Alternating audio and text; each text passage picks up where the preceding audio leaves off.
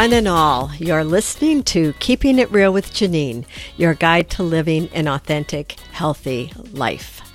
Today, I am chatting with, once again, Udo Erasmus, co founder of Udo's Choice Line, which I am sure you've seen in Whole Foods and other health food stores around the world. In 1980, Udo became the victim of pesticide poisoning, leaving doctors at a loss regarding treatment. So he decided to take his health into his own hands. Go figure, huh? And he began intense research, leading him to a passion for finding the answers to life's big questions, which would hopefully one day bring him and the world peace, which is much needed now. Now, our last conversation focused more on this spiritual aspect of being yeah. human. So I wanted to have Udo back on to talk about nutrition. How are you, Udo? Thank you uh, for coming back. Doing well. It's a sunny day and uh, life is good. Ah, can't ask for more. No. well, we. Uh, I, I, I could, but that would be it would be uh, greedy of me. oh, you never know. sometimes many of us don't uh, don't ask. I think sometimes we don't ask for enough for ourselves because we're always concerned about other people. Yeah, there's there's that too. Yeah, I mean there is the we can turn into anything into pathology. That's true. What a, what a human talent. That is true. Yeah. Well, uh, I will let everyone know I have a cold. I haven't had, uh, I actually haven't been sick in seven or eight years. So if that's my voice is, it's at least it sounds to me a little gravelly. But Udo and I were talking before we turned the recording on about some of the different things that I was doing because somebody had asked me, "Well, do you have COVID?" And my symptoms are no different from any colds I've had in the past. Um, it's the, the same thing that I'm used to. The big thing for me is that I can't drink coffee. There's something about my taste buds that makes me want herb tea. I don't want a coffee in the morning. Mm. So that's when I know I'm I'm going to I'm better is when I actually want coffee. So I didn't want coffee yet today. So You're not better. I got better yet. But I'm doing all kinds of things which have been really helping, especially I think the nebulizing, the saline and hydrogen peroxide and iodine. And uh, I also spray. Now, Udo, you were saying you, when you've got a throat thing going on, you spray with uh, acid water. Yeah, I have a I have a water machine that makes acid water. It's two, mm-hmm. pH two point five, so right. it's quite acidic. Right. And when I get a sore throat, I'll spray it like into the back of my throat where the soreness is, because the acid water kills bacteria and viruses. Mm-hmm. And especially with the viruses, they can't once they once you put them they get put out of commission. They can't even get into your cells. So you knock them off before they even get into your cells. Right. And the more of them you can knock off, the less your immune system has to deal with. Absolutely. And then I also spray them up my nose and, and snort them back mm-hmm.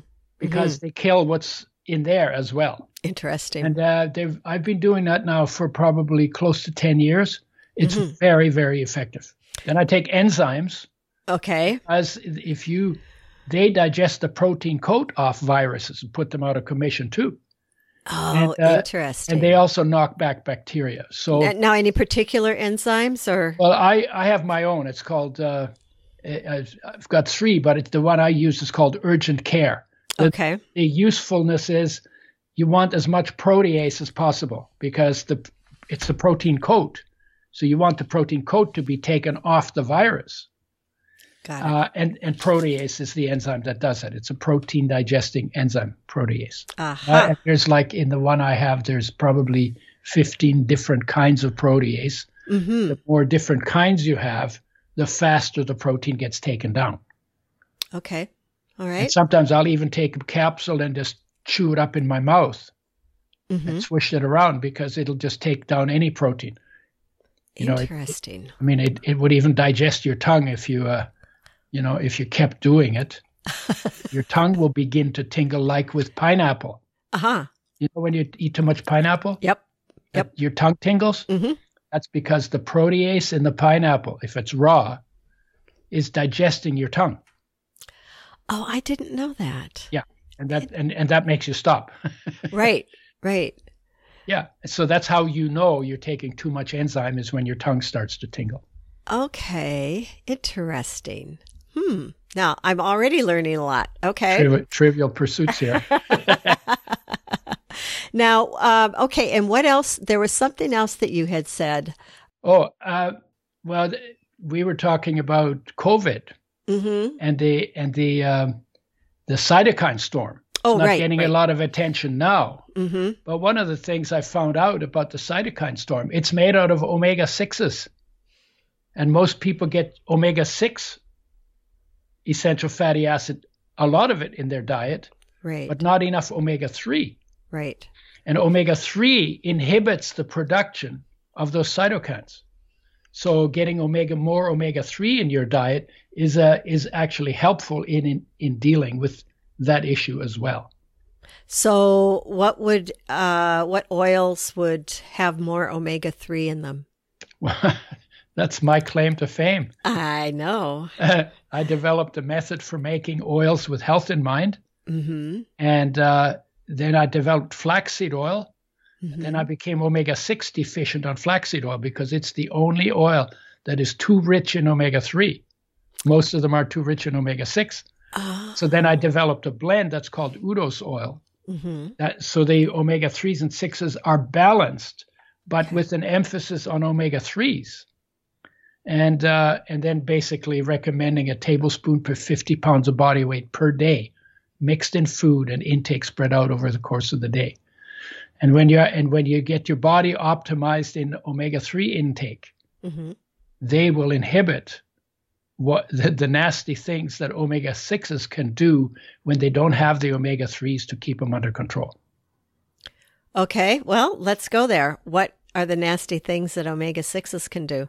Well, when when when the balance gets uh, well, there are two issues. Okay. One is we take too much in the balance. You don't have the, we don't have the balance of the omega 3s because they are they do some opposite things in the body. But the second one is the damage done by processing and food preparation of our oils. Mm-hmm. So then you get toxic molecules. And so the uh, so if you're talking about the toxic molecules, it means you you need to make an, an oil change. Your body needs an oil change from oils that are damaging or damaged and then damage you. okay. Oils that are made with health in mind. Mm-hmm. So we put omega 6s that are from organically grown seeds and not damaged by processing into the blend. But we emphasize the omega 3s because 99% of the population doesn't get enough omega 3s for optimum health. And uh, when I learned about oils after I got poisoned, Mhm. I, I got it. I got this paper. I was reading all the science papers, and the one paper said omega six is essential, and essential means you can't make it from anything else in your body. You have to have it to live and be healthy. Therefore, you got to get it from outside. That's the first part. Okay. Second part is if you don't get enough, you can't stay healthy. Your health will deteriorate. You will get deficiency symptoms. They are degenerative in nature. They get worse with time. And if you don't get enough of any essential nutrient, there's 42 of them. If you don't get enough of any essential nutrient long enough, you die. These are like really important building blocks Mm-hmm. for body construction. That's number two. Number three is if you're going down, but you bring in and optimize the missing or the too low essential nutrient, then all of the problems that come from not getting enough are reversed because life knows what to do provided we take responsibility to optimizing our intake of them to make Mhm. sure they land in our body so life can do its job that's the only place where we have responsibility after after we swallow it's all on automatic life does what it can with what it's got from what it, what we swallowed Right. so omega 6 is too high like it, it- probably the best the best ratio that when we work with is twice as much omega 3 as omega 6 now there are other people who have other opinions but that's where we've always seen the best results Mm-hmm. but most people get 10 or 20 or even 50 times more omega 6 than omega 3 so their balance is way off Wow. because Mhm. all oils have omega 6s in them and only a few oils have omega 3s Wow. So, what else besides uh, flaxseed has omega three? Uh, there's a little bit in soybean oil. There's mm. a little bit in canola. There's a little bit in hemp. There's a little bit in walnut. And there's a whole bunch in chia, but flax is a better seed than chia. The, the amount of omega 3 in them is about the same. Mm-hmm. You could also become omega 6 deficient on, on chia seed oil. Uh huh. So, problem with soybean and canola is most of that is sprayed with glyphosate. Well, they're sprayed with glyphosate and then they're, or other pesticides mm-hmm. before that. And half the pesticides stay in the oil after they process it. And the ones that contain omega 3s are more damaged than the ones that don't because omega 3 is five times more sensitive to damage done by light, oxygen, and heat than omega 6s. Oh, interesting. So so then it's like you want the omega 3s from the oils, but it's counterproductive. So you literally have to go to the seeds and nuts that contain them mm-hmm. that are not damaged, not roasted or, or salted either. Mm-hmm. Oh, so you got to go to the fresh seeds and nuts, or you need to go to oils made with health in mind. And I basically I developed a method for doing that because when I found out that a tablespoon of a an oil treated the way industry does is about 1% damaged and 1% damage in one tablespoon of oil. You get 60 quintillion damaged molecules. Oh. Which is more than a million damaged molecules for every one of your body's 60 trillion cells. And wow. and more health problems come from damaged oil than any part of nutrition any other part of nutrition. Really and more health benefits therefore come from getting your oil right oils right and making the oil change your body needs. Wow. So that's quite a statement. I know isn't it? Yeah. Could you um, drill down into that a little bit? Yeah. In in which direction? Well um, that the oils are do more damage. Yeah. Um, yeah. Okay. So so here's how it goes. This is what really got me I was doing research. I was looking at the research. And so, on the one hand, they said omega 6 is essential. Mm-hmm. And I explained what that means, right? Mm-hmm. Mm-hmm. And then there's another study, and it says omega 6 causes cancer and kills you. Hmm. And I'm going, WTF? it's like, what? Mm-hmm. How, how is that possible? Something that is essential for health gives you cancer and kills you. And it's like, make up your mind. Right. For you, is it bad for you? You can't have both. And it was that contradiction that got me to look deeper into the damage done by processing. Most of the problems we blame on oils should be blamed on the damage that is done either by processing by the industry. So they treat it with Drano, which is is uh, sodium hydroxide. You're kidding. Corrosive base. Yep. Then they, oh. I'm not kidding. Wow. then, then they treat it with window washing acid or phosphoric acid, which is a very corrosive acid. Mm. Then they bleach the oil with bleaching clays because the color molecules in oils absorb light and damage the oil. And then when that's done, the oil goes rancid. Now it smells bad. Now they have to heat the oil to frying temperature to, to, to boil off the rancid molecules. And then you have a colorless, odorless, tasteless oil. They put it in plastic bottles. The oil swells the plastic, and plastic leaches into oil quicker than into water.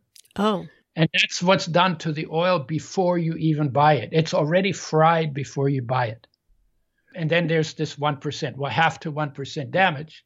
And I called them. I called the Oil, in, uh, oil Chemist Society, the umbrella organization for the oil industry. I said, I want to talk to a researcher. They said, okay. Sent, they got me a researcher on the line. I said, when when you when that when you know it does damage to the oil, why do you do that? And he said, well, for one reason we do it is we can get rid of half the pesticides in the oil. And you know, I'd been mm. poisoned by pesticides, so I was a little sensitive. I'm mm-hmm. thinking to myself, what do you mean? You mean the other half of the pesticide stays in the oil? I didn't. I'd never even thought that there are pesticides in oil. Mm-hmm. Mm-hmm. So that so my obvious question is why, why don't you start with organically grown seeds? Mm-hmm. Yeah. And and then I waited, and he said nothing. And I waited and I waited and I waited. It was probably three seconds, but it seemed like a very long time, right? Mm-hmm. Mm-hmm. And then when he got back to me, he was really angry. He says, I don't know what your problem is. The oil is 99% good. It's only 1% damaged. And if you got 99% on an exam, you'd be damn happy, wouldn't you? he did. He literally did it like that, right? Wow. So now I'm saying, okay, well, maybe 1% isn't that much. So I maybe I'm over maybe I'm overreacting. Mm, Let me mhm. do the math. You know, when in doubt, do the math. That's when I figure out how many molecules are there in a tablespoon. How many molecules in a tablespoon if it's 1% damaged? That's where the number 60 quintillion came from. And when I give talks, I ask people to guess how many damaged molecules are in a tablespoon of oil. And they always estimate at least a billion times too low, and sometimes way more than that. Mhm. Then I say to them, look, if you you're getting on a plane and you're tr- flying home for the holidays, and somebody who always tells the truth comes and tells you, hey, by the way, did you know that your chance of crashing and dying on this flight is a billion times higher than you thought it was? Would you get on the airplane? and I say the reason I'm saying hmm. that is you're underestimating the damage you're doing to your own body by a billion times knowing that is that enough to make you con- reconsider what you do with oils how you use them and what kind of oils you use and we're not even done yet this is what the industry does then you take the oil you don't take one tablespoon you take two to four a day Mhm. so you got to multiply that 60 quintillion by two to four and then you take that oil and you fry your foods in it and you probably damage the oil probably you go from 1% to maybe 5%. So you got to multiply by another 5. Hmm. So now you've got to add another zero. So now you're talking about 10 million dollar uh, da- 10 million damaged molecules for every cell in your body. And do you think that when you have 10 million damaged molecules that never existed in nature in your cells that that's going to change how life is able to make your body work? Most likely, yes. Yeah, because because those those molecules never existed in nature, so life ne- never pr- made a program to break them down. Right? Because life's Mhm. program is only life's program only works when you live in line with nature, because it knows nature, and it was made in response to the needs of the body in nature, and in nature, life's mandate was fresh, whole, raw, organic, local, in season, and for most people, mostly plant based. hmm And, we, and what we've done with oils, they're the most sensitive nutrients. We give them the least care. They need the most care. And when I realized all of that, I said, oh my God, I can't get healthy on oils like this. We need to make them with health in mind. And so I developed a method to pre- protect the sensitive oils, omega 3 and 6, hmm only thing that you need to have from oils to protect them from the damage done by light, by oxygen, and by heat. And and that and then that became an industry, the industry of making oils with health in mind. hmm First oil was flaxseed oil, and uh, that became uh, the second highest selling oil in the natural foods trade in two years. Because we were, I was so excited. Oh my God, I was so excited. I said, Oh my God, I found a purpose. This is worth doing. Because I was always looking for something worth doing. I said, ah, ah, eh, ah, well, yeah, yeah, that's uh, crap. you know, I was doing I was doing research on fruit flies and said, why am I counting the hairs on fruit flies? And this is in the 60s, and there was a lot of social turmoil. hmm I thought that I needed to be more focused on where the problems were, not sitting in a lab counting hairs on the backs of fruit flies. hmm I left university because of that, and because for a couple, a few other reasons. One of which was the geneticists started to talk about cloning people. Ah, yes. I said, I don't think we should be using science to mess with nature. Mm-hmm. I think if you know, and and so I left. And uh, anyway, so yeah, so I thought, well, we we got, need to make them with with health in mind. Then I found out 99% of the population doesn't get enough omega 3 for optimum health. Every cell needs them. They're five times more sensitive, so they're a nightmare to work with, and nobody wants to work with them. I thought, Hmm. oh my God, if we could make them with health in mind so they retain their health benefits and we could bring them back to all those 99% of the population, oh my God, we could help almost everybody. It's like, oh my God, I can't believe it. It was just like, wow, I get to do this. Sometimes I'd also say, who am I to think I can do a better job than the industry? Mm, Industry is sloppy. People are sloppy. They cut corners. They they they don't always tell you the truth either. Well, And that's so true. I so I got into oh my god, I can do this. And then it was the whole thing. I had no business background, and the whole thing got built on that raw enthusiasm. And we mm-hmm. worked our butts off, like work all day, drive all night. We did a 101 day tour to 85 cities in 35 states wow. in the summer of in the hottest months of 1988. so it was July, August, half of June, half of September. hmm Sweating our sweating our tootsies off. Wow. And every three days we would walk into a Marriott hotel like we owned it. You know, it was like fierce determination. hmm And- Clean up in in the showers or maybe swim in their pool and wash our clothes in the shower, wring them out, then get back into the van and carry on.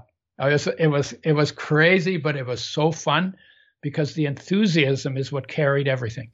Right. And people Right. liked the enthusiasm, and the story was clear, and the importance of oils we made it clear, and so everybody wanted to work with us. And then we would tell them, well, you can't work with us unless you have refrigeration in your in your storage. hmm And if they if they said they didn't have it, then I would ask them, "Are you willing to get it?" And if they said yes, then I'd say, "Call us when you have it." hmm If they already had it, then I would give them to my partner, who who then tried to figure out uh, whether they could make a, a deal in in, ter- in terms of business. hmm hmm They said they weren't willing to get it. I would say this is a good time to end the interview. We would not work with people who wouldn't give the care that these precious oils need. hmm So we were hmm clear and we set the standard and we you know everybody had to had to um, adhere to our standards. Hmm you know because Wow. we knew what the issues were and we fire for helping people. And when you want to help people you have to set standards. The standard has to be higher than the standards that people have set because if you, you, you can't help people by, with lower standards than they've got. Mm, that's true. It's a good point. hmm so that's what we did A good point. Yeah. So Udo, it sounds like um like your oils would be best used for like make salad dressing. well you you're can not heating it. Or? Yeah, no, you, you you do not want to put them in the frying pan because the better an oil is for you, the worse it'll be for you when you fry it because the more easily it's damaged. Mm. Okay, so you got to give the oils the care they need if you want them to give you the care you need. Oils are vindictive. oh If, dear. If, if you fry them, they'll fry you, hmm and if you take care of them, they'll take care of you. Oils are like that, and so you get so you have to give them a care. So what you can do, you cook in water. This is, by the way, how they used extra virgin olive oil traditionally too. They Mhm. cooked in water, they dumped the water, they put the oil on their vegetables because it enhances the absorption of oil soluble nutrients that are good for health Right. and they enhance flavors. Oils do that. hmm And so fundamentally, you can put them on hot vegetables after they come off the heat, Okay. in pasta sauce, in I, I put it on miso soup, Mm. and the Mhm. flavor of the miso soup becomes nicer. hmm Yeah. So you can put it on, on hot things, but you can't, and you do that when it's when the food's on your plate when you're eating it.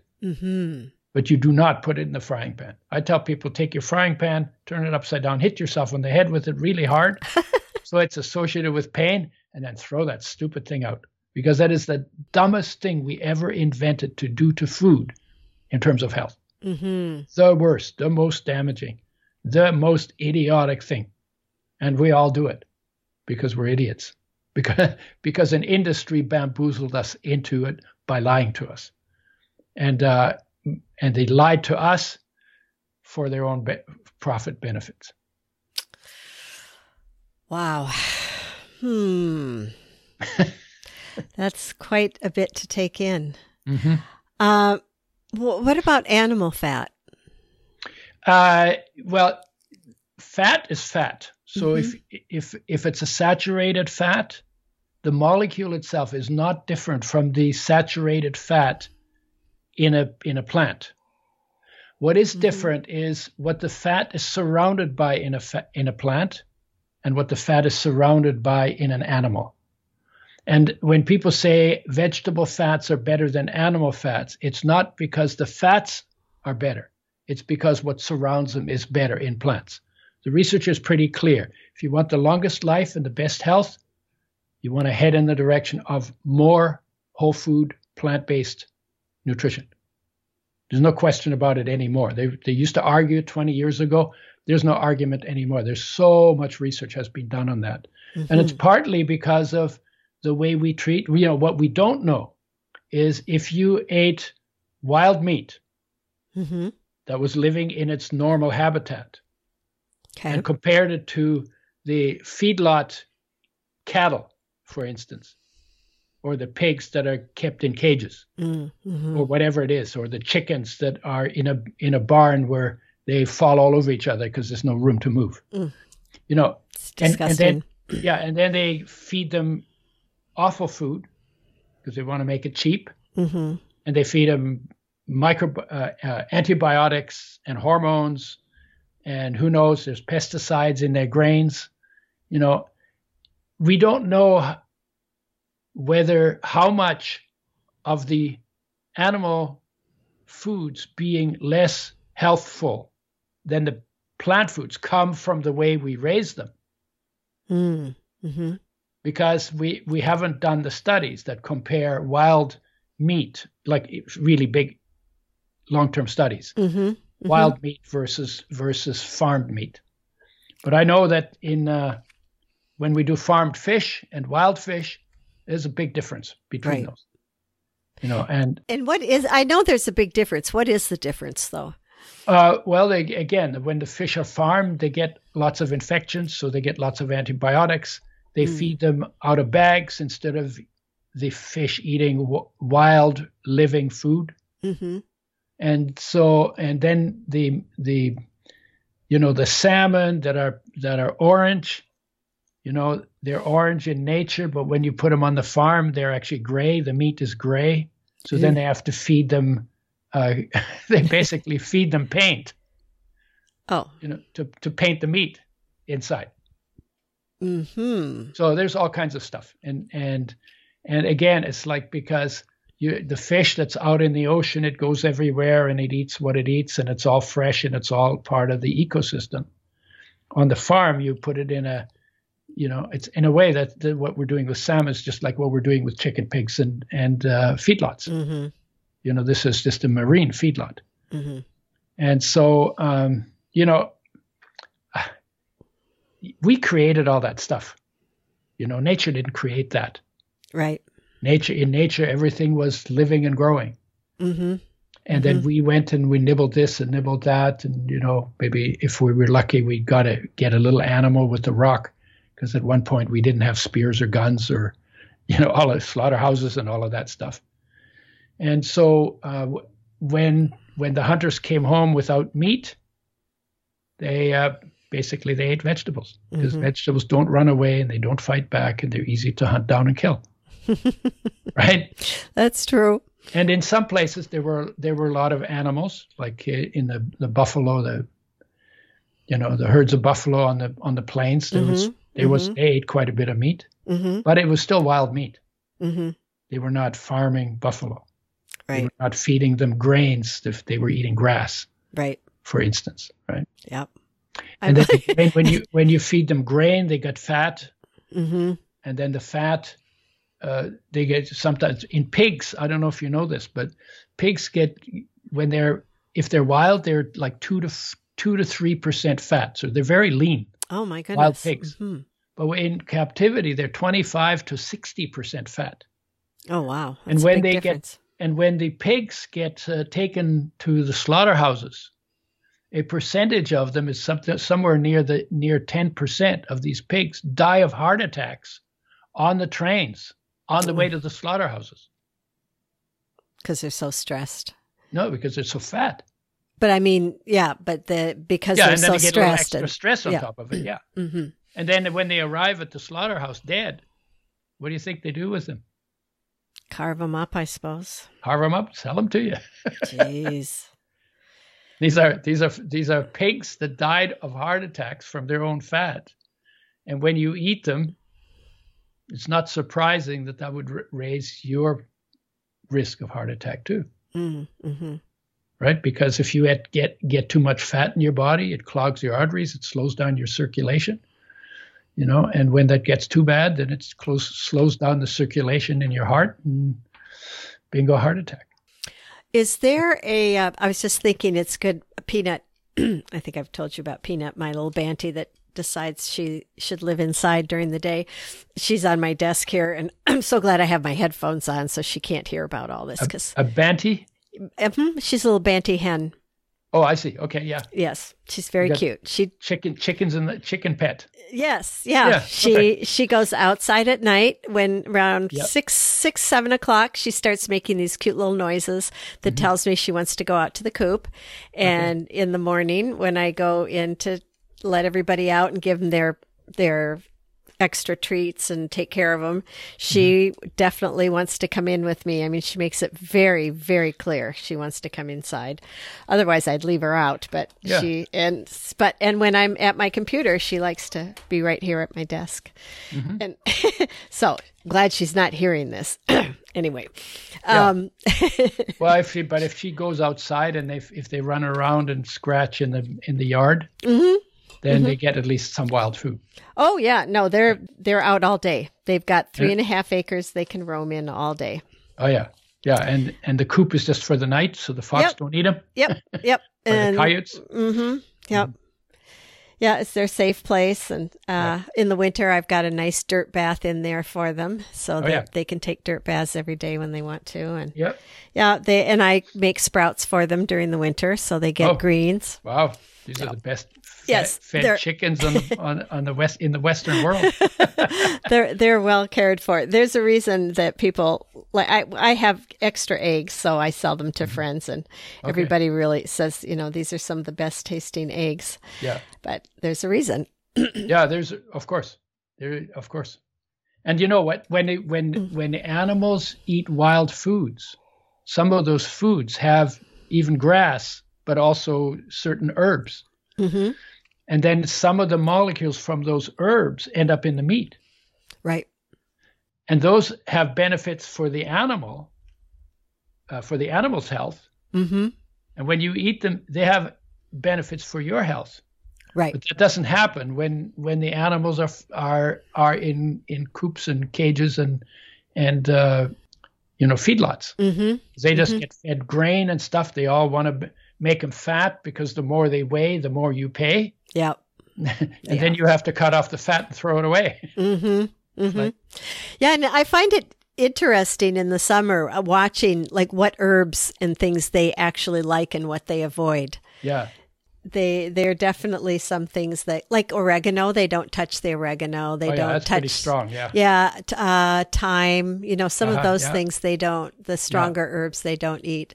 Do they eat uh, bro- um uh, um broccoli sprouts? You ever Yes, make broccoli sprouts yes, for them? Do yes. they eat them? Yeah, I give them the. That's the main sprout they get in the winter. So you get so then you can uh, so then you can when you eat a chicken like that, you get your broccoli with your chicken. No, because it makes we don't them eat healthy. them though. It's just for eggs. The Oh, yeah. elders, they I, I actually have quite a few elderly ones right now who just are enjoying life. Okay. Sort of like sort of like me, yeah, sort of like you. Yeah, just enjoying life. good. Um, okay, so let's see. Where should we take nutrition now? What? Um, so we've talked quite a bit about oils. Yeah. Uh, what else would you like to share? Well, that the second thing I started working on is digestion Okay. because Yep. oil is the most neglected area in nutrition. Okay. And I didn't want to do things that everybody was already doing. Mm-hmm. You know, they were already making multi-mineral, multivitamins. So I, I, I said, we don't, we don't need another one. We got so many already. Mm-hmm. But we're not doing the oils right. Let me, let me deal with the oils. Then the next thing was, well, what's the most neglected after that? Well, it's got to be digestion because digestion is the hardest working part of your entire body. Mm-hmm. And in mm-hmm. fact, and digestion is more important for he- for health and life and survival and thriving than any other part of the body, and especially the brain. Why do I say that? Well, there uh-huh. are there are um, jellyfish that are 250 million years old. We've only been around 200,000. Oh my goodness! Right? and these jellyfish have been around forever. They have mm. no brain at all, but they have a really good digestive system. Mm. Right? Mm-hmm. Because in order to maintain the body, you have to keep replacing it because 98% of your body turns over every year. Okay. And some of it, like the water in your body, your, your body's 70% water, 99% of the molecules are water. Mm-hmm. And your water, if you're drinking the way you're supposed to be drinking, somewhere between 15 to t- or 12 to 20 times your body's weight in water turns over every year. So you're like a waterfall. You know, you drop it in the top and then you drain it out the bottom. Mm-hmm. Right? Mm-hmm. mm-hmm. Daily, daily, several times. Right? right. And that's that's important because water has functions. A lot of them are detox functions. Right. Right. So because your body is always turning over, depending on where you set your standard, within one year, you will have come to that standard 98% of your body. So if you're sick and you raise your standard in one year, you have rebuilt your body 98% to a higher standard. That's called healing. Mm-hmm. That's why healing is possible. Okay. Right? Makes sense. And all, yeah, and all of that goes through your digestive system. So you're throwing stuff in there out of the environment, all foreign material, because you're not eating people and you're not eating yourself, right? Mm-hmm. It's all foreign material that would be, if you injected it into your body, your immune system would have a first, it would build antibodies, and the second time you did it, it would kill you mm-hmm. by anaphylactic shock. Mm-hmm. So the, the the digestive system is the hardest working system in the body. It's outside the body, right? That digestion takes place. Mm-hmm. Inside the digestive tract is outside the body. Okay. It's just a it's just a an opening from top to bottom through your, and you throw stuff in there, and it has to be broken down, and you absorb only the nutrients mm-hmm. that are common to all creatures, but that you have to disassemble and then reassemble in your according to your own genetic program. Does that make sense? What I'm saying? Mm-hmm. Yes. Yeah. Yes. Okay. So so and in and in order to it not create immune problems for you. You have mm-hmm. to take it down really, really effectively. And how do we do that? Well, if you're supposed to be eating raw food according to life's mandate in nature. And in raw foods, there are digestive enzymes, or not, there are enzymes. Mm-hmm. So when you chew up the foods, and while they're sitting in the top of your stomach waiting to go in the acid bath in your stomach, mm-hmm. 60% of the digestion is done of the food, on average, is done by the enzymes present in raw foods. Mm-hmm. when you cook the foods, you destroy the enzymes. Okay. So mm now you, your body has to do more than twice as much work. Mm-hmm. But it was actually made for raw foods. So it wasn't actually made for having to do more than twice as much. And that catches up with you. Mm-hmm. Okay, so mm-hmm. that's one issue. The second issue is on raw foods, the way nature made them, the way they were intended to be eaten, there are probiotics. Mm-hmm. So when a cow eats grass on the meadow, it gets probiotics in its mouth with every mouthful of grass. And these probiotics work their way through the entire digestive tract and they regulate all of the other microbes that are also everywhere, that are also in your digestive tract some of which have, can have negative effects on your on your gut, on your liver, on your kidneys, on your brain, on your lungs, on your circulation. And the probiotics keep that keep those microbes from hurting you. Mm-hmm. But when you cook foods, you kill them.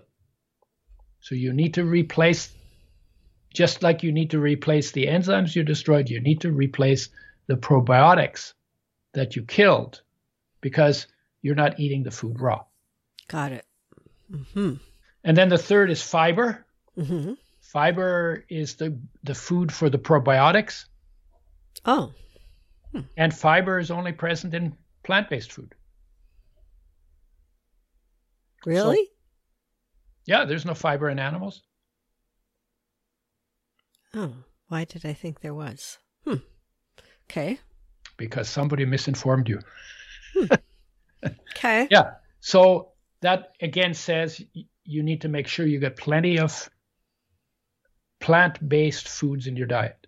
And there are two kinds of fiber. One is water soluble, mm-hmm. like you get mm-hmm. in, on okra, the slimy stuff, mm-hmm. or uh, slippery elm, or mm-hmm. chia seeds. Mm-hmm. I've got chia seeds in here, you know, and I soak them for a night. Mm-hmm. And they're, uh, so this is my drinking water. So I have chia seeds in there, and they're slippery. They they have a little envelope of, of glue around them when they when you keep them in water for a few hours. Right. And that's a kind of fiber that slows down glucose absorption. Uh-huh. That holds water and is really good for bowel regularity. Mm-hmm. That uh, takes pr- toxins that the liver dumps in your gallbladder and your gallbladder dumps in your gut and escorts them out of the body, including cholesterol. And it's one of the ways to lower cholesterol. Because if you do lose the fiber, then up to 94% of the cholesterol that's supposed to ta- be taken out of the body actually gets reabsorbed into your body. Then you get stressed, you make more cholesterol, and there are two good reasons why people have high cholesterol. Mm-hmm. But that fiber particularly is good food for the for the probiotics, and then the insoluble fiber that kind of scrubs the the digestion digestive system surfaces and keeps things moving moving along. So that's important for digestion. Mm-hmm. Then the last one is bitters, herbs, mm-hmm. like dandelion and artichoke and wormwood and gentian. Mm-hmm. Uh, bitter herbs, they're called bitters. You can get mixtures of those.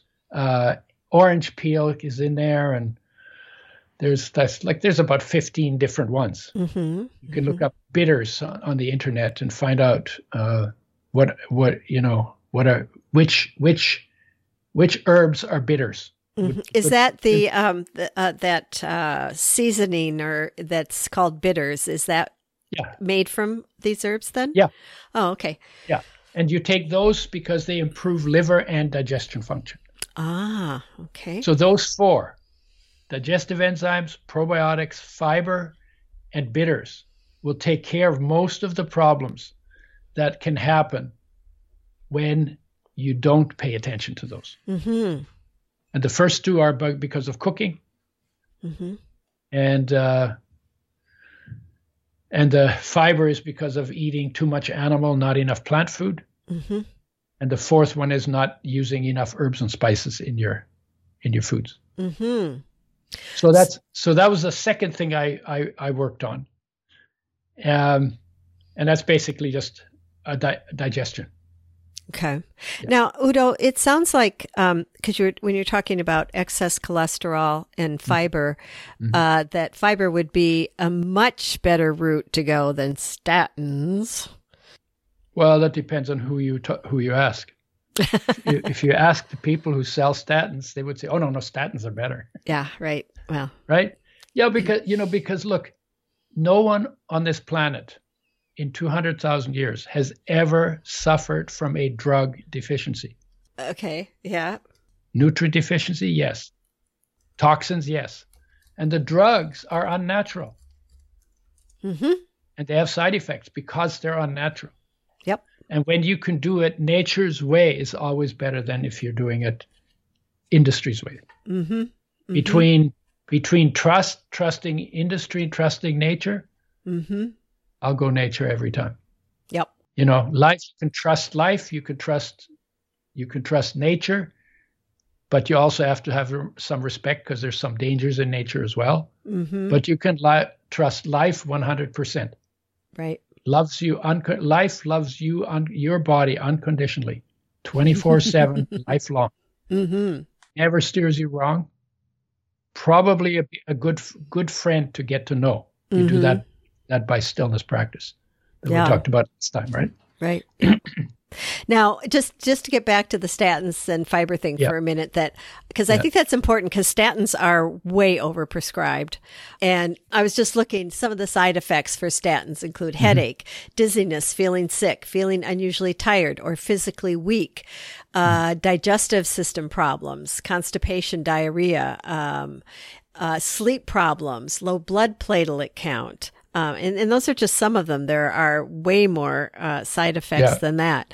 So, Yeah, If- just reading just reading the list could make you sick. Yeah, yeah, no kidding. So I would, I mean, you know, if somebody says if uh, says to to you, you know, uh, you, why don't we try a statin? I would say to them, how about let's give me uh give me a month or something and let me really up my fiber and Yeah. let let's see if that makes a difference first. Yeah, the other thing you can do that's interesting, this Linus Pauling came up with this in 1990. Mm-hmm. 1990. So this is we're talking Okay. 31 years ago. Mm-hmm. He said uh, he looked at something called lipoprotein little a. So it's a LDL, but only one form of it. Okay. And lipoprotein little a Little is the A. one that is associated with the with the, the cholesterol problems. Huh. And and lipoprotein A, his version was it must have survival value, even though it kills you. So the idea was in the ice age, when there were not enough green vegetables, not Mhm. making enough vitamin C, that lipoprotein developed to protect you from scurvy so you could reproduce before you died instead of dying from scurvy before you reproduced. Aha. And so he found out, and he found out that the creatures that don't make their own vitamin C, which is includes humans Mhm. and monkeys Mm-hmm. and uh, guinea pigs and Mhm. certain fruit bats, Hmm. they get high cholesterol, they get high lipoprotein A, and when you give them enough vitamin C, their lipoprotein little a levels go down. And the- Uh-huh. and and then they they worked they worked it out and there's a formula where you get three grams of vitamin c a day plus three grams of lysine and proline i think maybe one or two grams of proline and Mhm. some magnesium to improve artery function they're all involved in in artery uh, construction Mm-hmm. And so that's a formula that's that some people are, are selling for dealing with lipoprotein little a. Interesting. Now, the the pharmaceutical industry has never talked about lipoprotein little a because they don't have a drug to to to give it. They're working on it, and it's supposed to come out maybe in the next five years or so. And then all of a sudden, you're going to start hearing everybody talk about lipoprotein little a because now they have something to to sell you. But it's not going to be natural, and it's going to have side effects. And once again, I would I would rather up my vitamin C and and uh, do it nature's way. Absolutely. And because we can get vitamin C now, now we're not in an ice age. Mm-hmm. We have vitamin C available to us. The pharmaceutical companies actually make the vitamin C, so they make money on it either way. True. I would just as soon buy vitamin C or something else that is natural that maybe people are getting too little of. Again, that comes from plants. mm-hmm. You know, you don't you don't there's not much vitamin C in meat. And in fact, the I don't know if you know uh, the story of Britannia rules the waves. Um, I don't think so. Okay, so there's a saying: Britannia rules the waves. Mhm. Britannia is UK, Britain, Right. the empire, Right. rules the waves, rules the oceans, Mm-hmm. and they became an empire for one very simple reason. There was a doctor in the UK in 1600 something. His name was Lind, L I N D T, I think. Oh, like the chocolate. uh, yeah, maybe the T was not on there. That's a Swiss thing, I think. yeah, uh, that's interesting. Um, and he discovered that if you gave people who had scurvy limes to eat, mm-hmm. it mm-hmm. cured their scurvy. Yep. And so the British Navy, when they were cruising around the world's oceans, their sailors got li- took limes with them, and most of the other countries they they ate salted pork. That's all they had. Salted mm, pork. That's all mm-hmm. they ate. Mm-hmm. And what happened is the the limes protected the sailors from scurvy, which is vitamin C deficiency, and your mm-hmm. arteries fall apart. By the way, right? Oh, mm-hmm. so you bleed into tissue spaces, and your teeth fall out, and that's those are symptoms of scurvy. Got it. And the the Navy, the British Navy, was not all that proficient. But what happened is when they came to other boats on the open ocean, they would go and attack the boats, but they were all dead from scurvy. Hmm. And the and the limes kept the British alive. And it's by the way why they're called limeys.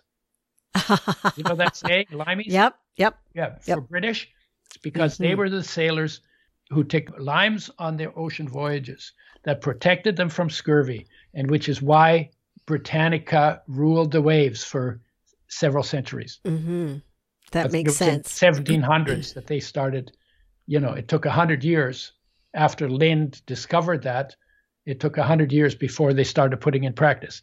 But then for 300 years, they they did well on the oceans and did well in uh, uh, you know as an empire, expanding the empire. Right. Just because of vitamin C in the limes that they had and that none of the other people had. If the Dutch had come up with limes, Dutch mm. would have ruled the world. Mm-hmm.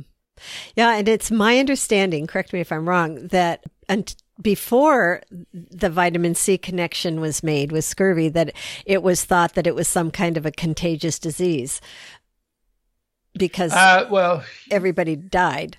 Yeah.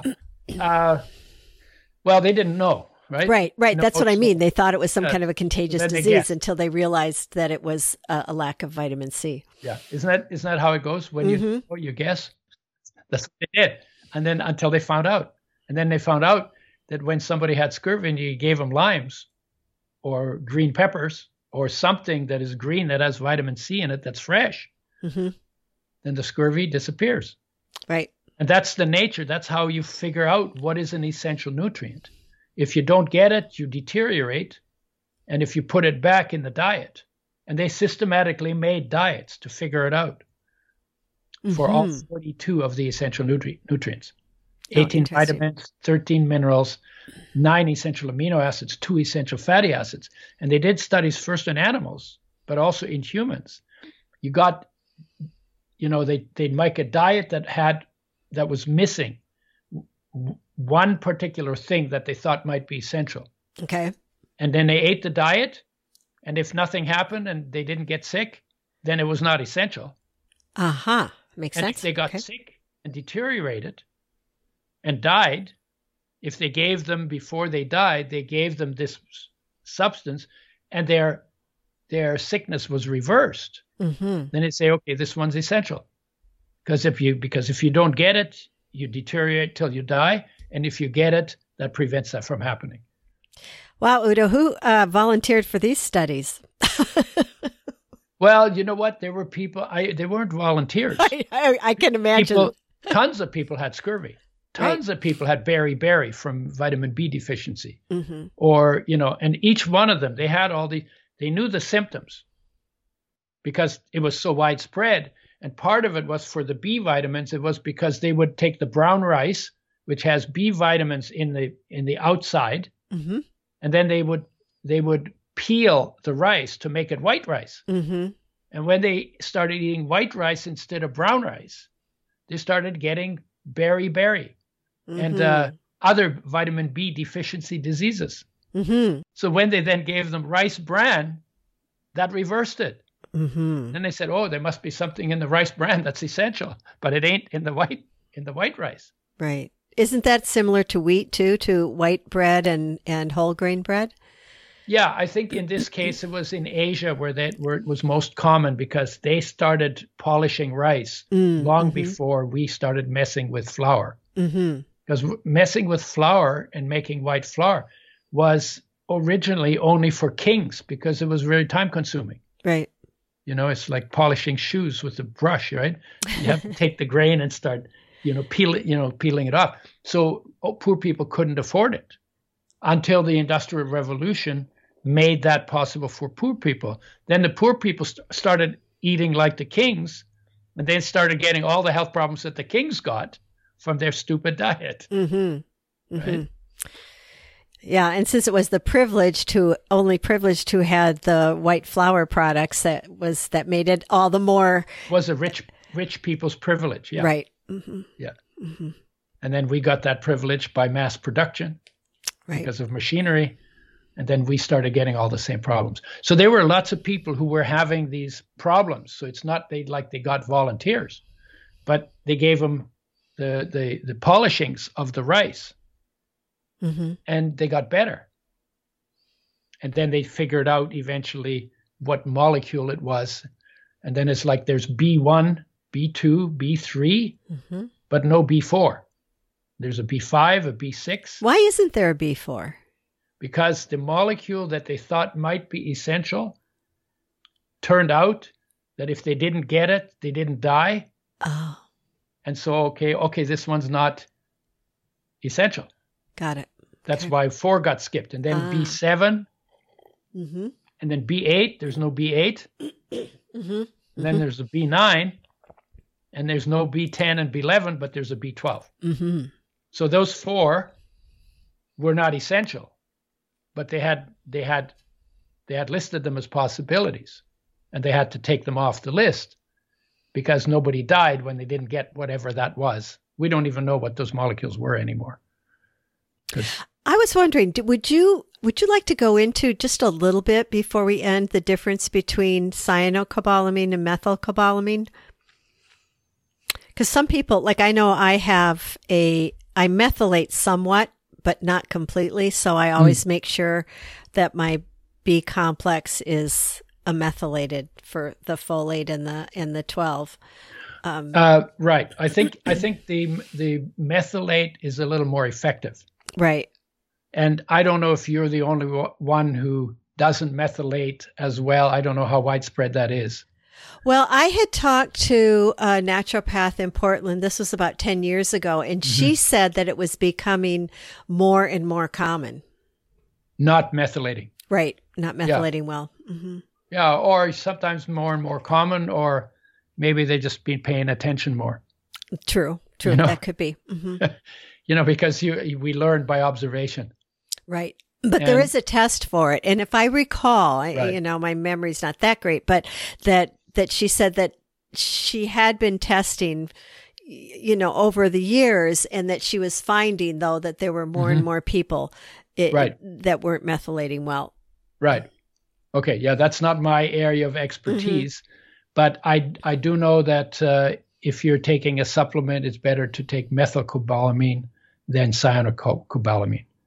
And uh, when I started 40 years ago, cyanocobalamin was what most people took Right. most of the time. Right. And that information just gradually developed by observation Mm-hmm. by people working with people Mm-hmm. uh, over those years. Yep. And methyl is Yeah. more expensive, so I think a lot of times people are drawn to the cyanocobalamin in, instead because of the price difference. But if you really want the benefit, you're probably better off taking the methylated. Yeah, you know what? Sometimes the doctors say, "Oh, if you take vitamins, that you're just making expensive urine." Mm, yes, I, I've heard I, that. I, I want to have the most expensive urine in the country. you know, because honestly, that's that's really a stupid statement. Because drugs, when you take drugs, Mm, they do their work in passing through your body, and hopefully, your body eventually gets rid of the drug. right. So you make an expensive urine with the drugs too.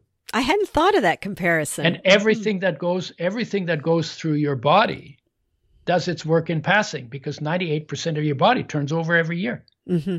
So everything you put in there, you know, like you think you're this person. You know, I think I'm this person. But next year, I will be 98% a different person because not only the water flows through me, but the oxygen flows through me. And the sor- solar energy that is my life flows through me. Mm-hmm. And the minerals and vitamins and atoms flow through me. So fundamentally, I'm actually just a focus for this this flow to happen. Mm-hmm. Mm-hmm. And and the, to think that I am actually a sol- something solid, I'm not something solid. Right. And Right. and then so everything flows through us. That's true for what's natural, but it's also true for what's unnatural. And I want to put all the best things for the body through the body and have the most expensive urine I can, but not as expensive as the drugs are. True. True. Right? Yes. Yeah. That's that's a great explanation. because the drugs not only do uh, good things for you in passing, they also do bad things for you in passing. Right. And the and the nutrients don't have those side effects. Mm-hmm. So when in doubt, go nature. Yes. When in doubt, go nature. Well, Udo, this has been really fun. I, I learned a lot and I thought I knew a lot about nutrition. So thank you very much. Now, does your line, um, does it include uh, enzymes and probiotics and? Yep. Uh huh. Okay. Yep. Uh, yeah, they're they're if you go to udoschoice.com, Okay. all the products that I work with are there. Okay. And we All talk about why we did them and we're it's a work in progress. We're still building. We're Uh, always building. Oh, of course. And um, in the health food store, are, is everything in the in the refrigerator? No, the oil is Just in the, oil? fridge. Okay.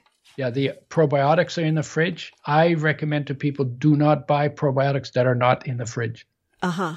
because the ones that are best, the lactobacilli and the bifidobacteria, Mm-hmm. the best studied, Mm-hmm. they don't form spores. Mm-hmm. They die relatively rapidly when they're outside the fridge. Ah. Okay. And so we, we keep them refrigerated to slow it down Okay. because they're qu- quite vulnerable. So those two are in the fridge. The enzymes don't need refrigeration as long as they're dry. Okay. Yeah, and so they're mostly on the shelf. Okay. They're under Flora brand. Um, they used to be called Udo's Choice, but uh, the the Udo's Choice is, is on the oil, but not on the on the probiotics and the enzymes. Okay. Okay. Long story, long story, politics. not telling it. I'm sure. Not telling it today. Over a beer, maybe. Awesome. Well, thank you so much once right. again. You know, this has been a great conversation.